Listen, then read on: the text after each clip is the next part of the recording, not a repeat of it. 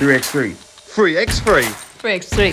3x3. 3x3. 3x3. 3 is the magic number. It's the 3x3 Basketball Podcast. Welcome to the 3x3 Basketball Podcast. Have you missed us? If you have, we are back. And this is uh, this is exciting. This is really exciting because we have just had the World Tour Finals. Super exciting. And joining me, well, sad that Hugh isn't here, but it's fine because there's two of us. It's Rahul Asnani. How are you, man? I am well. How are you, dude? Do you know I'm I'm good. I'm good. It's been uh, a crazy, crazy three x three year, topped off with an insane tournament. It's super super high quality. Um, hey, let, let's let's just get straight into this thing. You know, let's make this a quick podcast and let's uh, you know for all the benefit of the the audience who are clearly just getting ready for Christmas. But um, how how do you feel it went? How how do you know what? How did the tournament go for you? We'll get into the tournament and then um, you know how do you feel about the season as well, just overall? Yeah, it was so cool, right? Because just personally, it was my first year really digging my teeth into the whole FIBA 3x3 circuit, right? And, you know, essentially working with them as well as, you know, in social media this season. It was, it was really cool to just pick up different, you know, uh, styles from different teams and how they find their ways to, you know, accentuate their, you know, strengths. And I think what I found really cool was as the season was kind of ramping up, you could see that teams were really clicking into gear. You know, you you saw the teams kind of sometimes fall in and out of their form, and you know we saw that with Ub as well.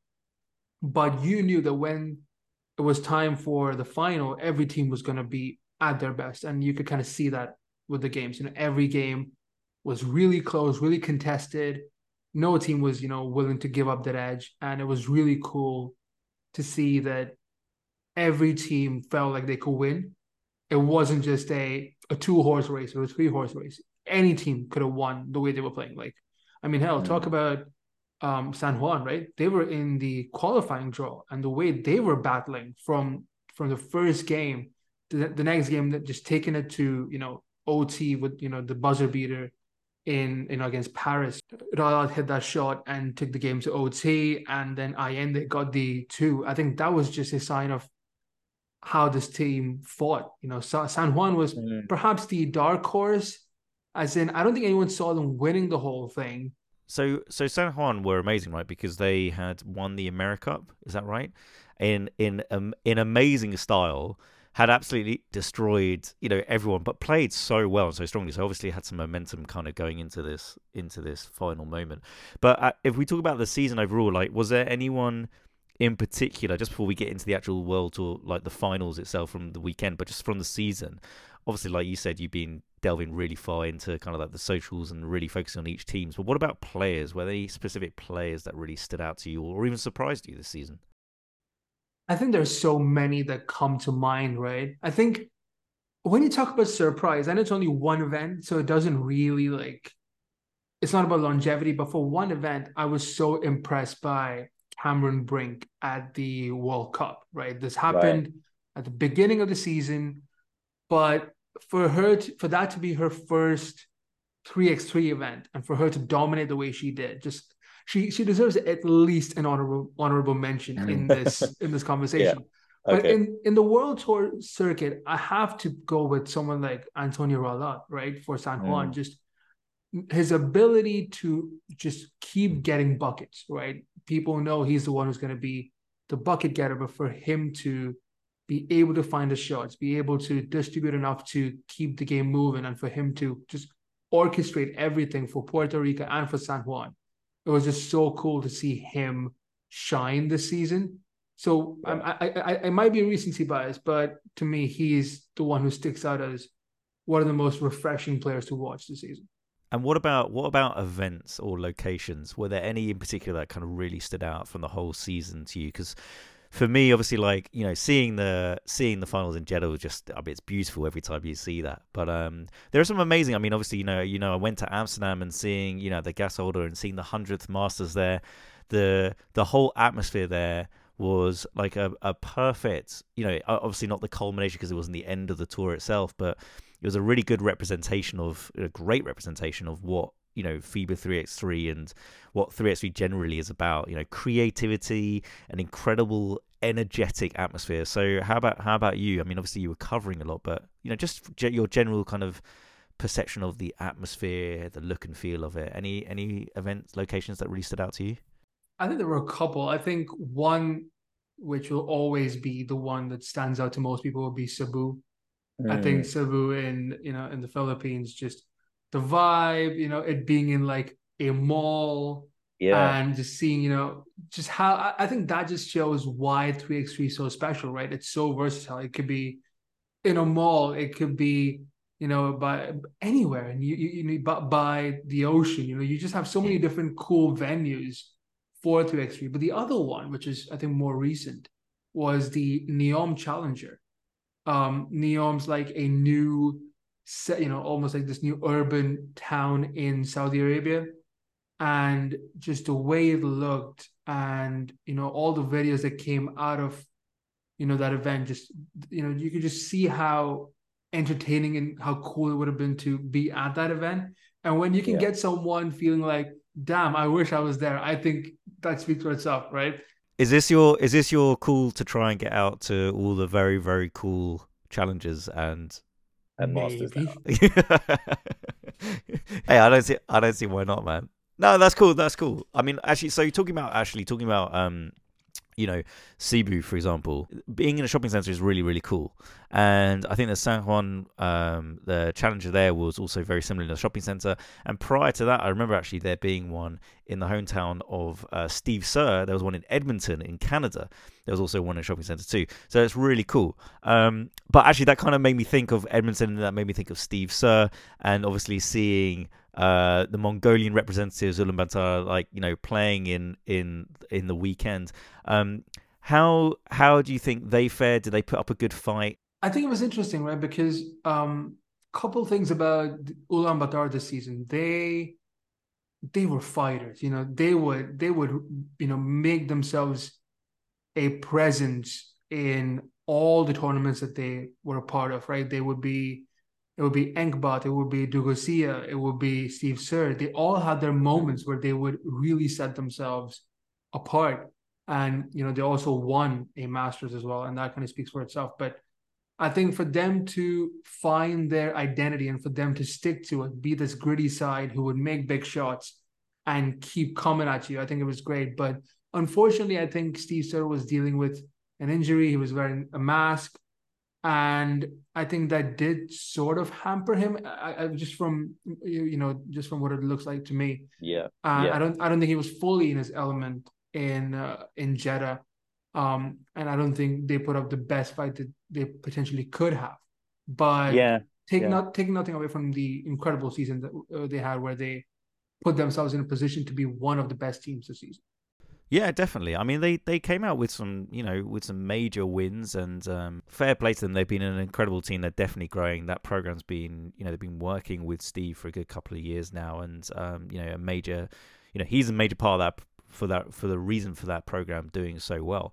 Uh, but yeah, I do I do think the Mars hampered hampered Steve a little bit. Um, but you know what was really cool was that the entire tournament on the weekend was just um, was phenomenal. Like like you said, there was no team in particular that I thought, oh, they, these guys can't win it. Like every single team was playing great, and the basketball was so good. You know, there's buzzer beaters. You know, like Carlos, Carlos Martinez is. Um, you know, Lausanne, where he's fading away and he's kind of like to one side and he takes a shot and it's like the sweetest shot as well. Um, and some really amazing highlights too. I mean, I think, um, I think, I think generally it was just an amazing an amazing tournament, just overall as an individual tournament by itself. But were you surprised about Ub? And the reason why I asked that is because obviously at the start of the season they were doing incredibly well, and then suddenly it was like they kind of like dropped off the radar, and it was like uh, you know it was like a it was a big. Nar- I feel like it was like one of those narratives where they were like, you know what, let's just not do well for the rest of the rest of the season, and then it'll be like a phoenix rising from the flames. I mean, were you? Surprised, or did you kind of when as the tournament started, did you think, oh yeah, okay, fine, you know, like Strahinja, like the, these guys, they're just they're just gonna kill it, like. I, I think there were a couple things there. One was, I think we know how good they can be. I mean, they had probably the most historic start to a World Tour season ever, winning six in a row. Right? I think that speaks for itself. Yeah. And I think what you saw after that was they had quite a few switches. Right? They had different players coming in. Bajrac got injured. You know, they had Naranjic coming in again, and it was like they had different players coming in. Brankovic had to sit out for a bit, and he came back. When you have movement like that, you know there were tournaments where Dejan wasn't playing. There were tournaments where Strahinja wasn't playing, and when you have that long of a season where you're not just competing in the World Tour, you're also competing in the Europe Cup, at the World Cup, and you're dominating. I think it it's not just a matter of you know winning every World Tour. I think of course you like that, but you have to in some ways pace yourself, and you could see that this team, even though they weren't always hitting those marks, I think they were still competing. They had close games every single time, even when they weren't you know, winning. I think you could see that things were starting to ramp up as well because they won in Manama. They, you know, they won the second last uh, Masters. You could tell that they're back, they're ready. Um, and when it came to Jeddah, they, I think they had a great first game, which was really close. And that's what gave me a bit of pause where I was like, okay, I, I, had, I had faith in them winning the whole thing. I, before the Jeddah tournament started, I had my money on them not not really. I wasn't betting. Do not gamble, guys. but um, I had my figurative money. I had my figurative money on yeah, uh, sure. on Ub, you know, winning. But their first game made me realize this tournament is so deep, anyone yeah. can win. And I think it's credit to Ub that they persevered and they made some incredible shots. They put up some tough fights, like that game against Antwerp in my opinion, might be one of the games of the season. Yeah. Like that game was incredible. Back and forth action. It was just amazing to see how well they competed and stuck with it. Seeing Dejan hit those big shots, seeing Strahinja do yeah. what he does. Naranjic was crucial as well, you know, and Brankovic again, crucial as ever. In, in, the opening games, he got, I think, what, 10 points in a game. Um, yeah. just incredible on what this team can do when they start clicking together. And no team is as well suited to come back from a few Masters losses and you know you know play like you know they've been you know on fire all season like ooh so yeah you know yeah. they know that's... how to win and that's what they do. And and I honourable mention obviously to uh, to Team Amsterdam who got to the finals and Worthy who had in in one of the games had 18 points. Like it, uh, just how how how is this kind of stuff possible? Only if you're worthy and only if you like have a different hairstyle every time. Um you know he you know it, it is for for a phenomenal performance. But as well as Team Amsterdam just doing great to get to the finals. Like obviously we had Worthy on the show, you know, we had him on the podcast and he said, you know, there's cracks in Ub, like we can see them, we can see it, you know, and and so for them to face each other in the finals was really kind of poetic in terms of after we'd after we'd spoken to them. But I I had seen um you know these teams play in Amsterdam in in real life and you know phenomenal phenomenal teams, but what what was it that happened to Miami? Because they are a fantastic team a fantastic, fantastic team. Um, so in in your opinion, like I mean, because and they had some great games and they had some amazing plays, but you know, were you surprised that they didn't get further? I I think it was the fact that they did not have the same interior presence um, that their you know the, that other teams had. I think Antwerp had have Jonas Voorts, you know, they have Brian de Walk, you know, they are mm. brutes, you know, they make their presence you know felt. Sure. And when you have someone like um, Dennis Donkor who can guard anyone, he's in my opinion one of the best defenders mm-hmm. in the FIBA 3x3 circuit. And when you have someone like that locking down someone like Jimmer, you kind of rely on other players kind of making you know their offensive contributions. Um, I think it was just a matter of Antwerp being a a mismatch in some ways for for mm. Miami. And as good as they looked in the group stages, and as good as they looked, uh, you know, throughout the tournament, I think I think even Kyle picked them to win the whole thing. Um, yeah, he did. Yeah, yeah. He's calling out Kyle now. yeah. Hey, Kyle got called out enough by actual players. I don't think he needs to hear more from me. wow. but I will say, I think it's just a matter of, I think they just fell, uh, you know, they just got pitted against a team who were just more set out systematically to beat them. Yeah, yeah, yeah, yeah. I mean, I think I, you know, we, as we said, you know, the the the playing field was very even amongst, you know, a lot of the teams. Uh, they came in there with, you know, a lot of strength. Um, you know, kind of even even Vienna had some good motivation, momentum, kind of going into the tournament. But amazing to see someone like Dusan Bulut coming back, right? I mean, who we've also had on the pod. Yes. yeah, fun, dude. He is a fun player to watch, and it's like it's like he can just get a bucket wherever he wants to get a bucket from. It's just ridiculous. You know, I always say that like great players look like they're playing in slow mo. Like he just, you know, he looks like you know when I, I you know, just a, a relative. Like I, I'm, I was very lucky enough to see LeBron James play recently.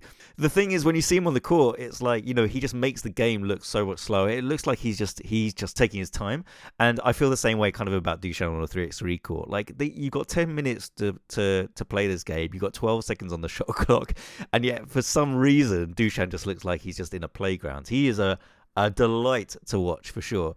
Do you think I mean, I think we should probably wrap up soon because is like a really nice short summary of um, you know, of the of of what happened in the season. But le- looking ahead just very briefly to 2024, like Dusan's now seemingly completely back in the mix. He's back in the FIBA 3x3 mix. Um, we're seeing some really strong teams.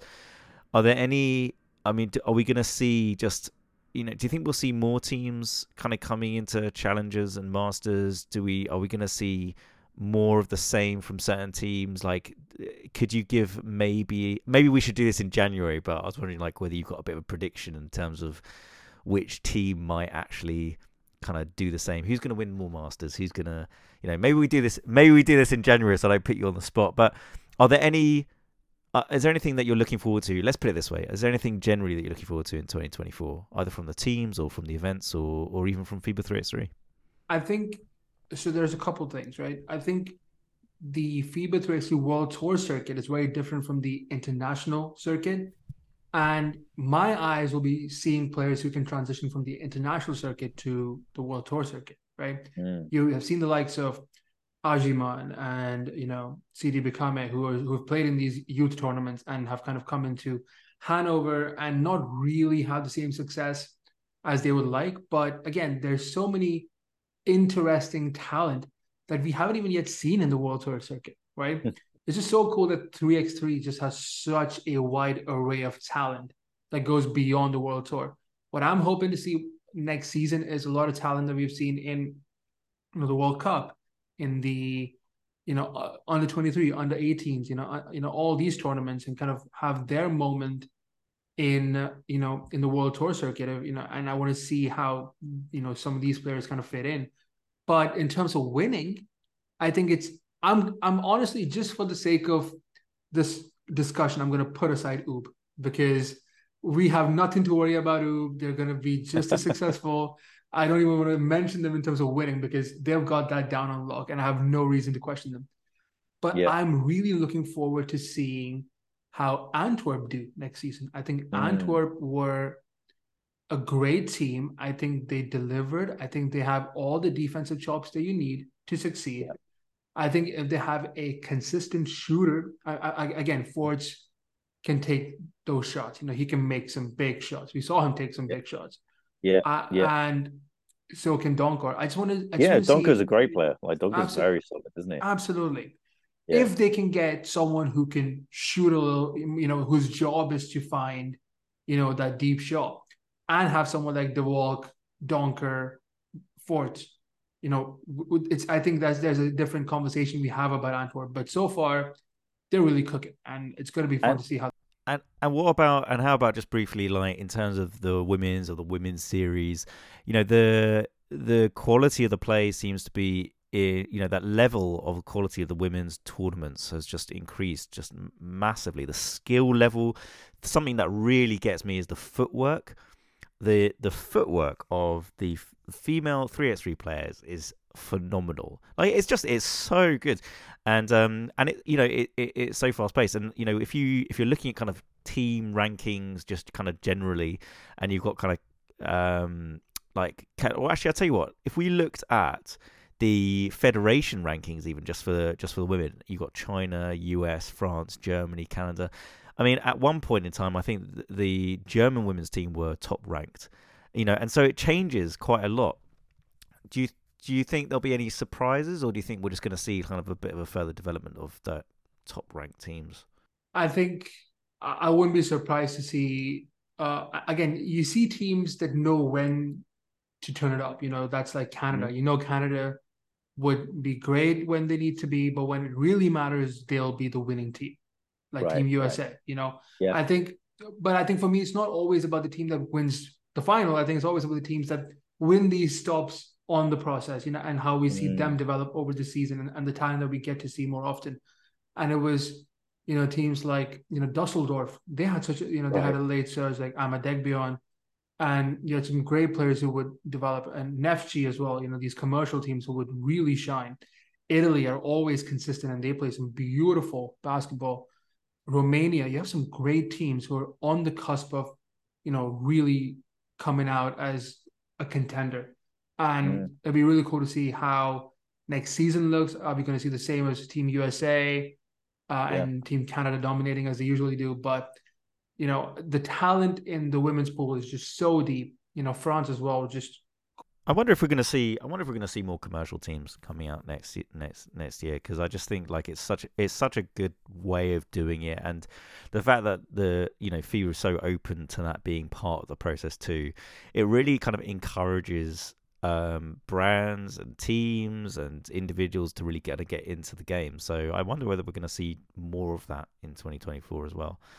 All right, well, that has been a super kind of quick fire version of, of our regular podcast, but a really good a really good wrap up nonetheless. Um, and I think that's gonna I think that will cover us for 2023. Um, so Rahul, have you got anything final to say? Uh, no, it's just been an amazing season, and next season will be bigger and better than ever, I'm sure. So, happy holidays to everyone, and we shall see you next year. Absolutely. Thank you for joining our pod this season. We really appreciate you. Follow us at 3x3 Pod.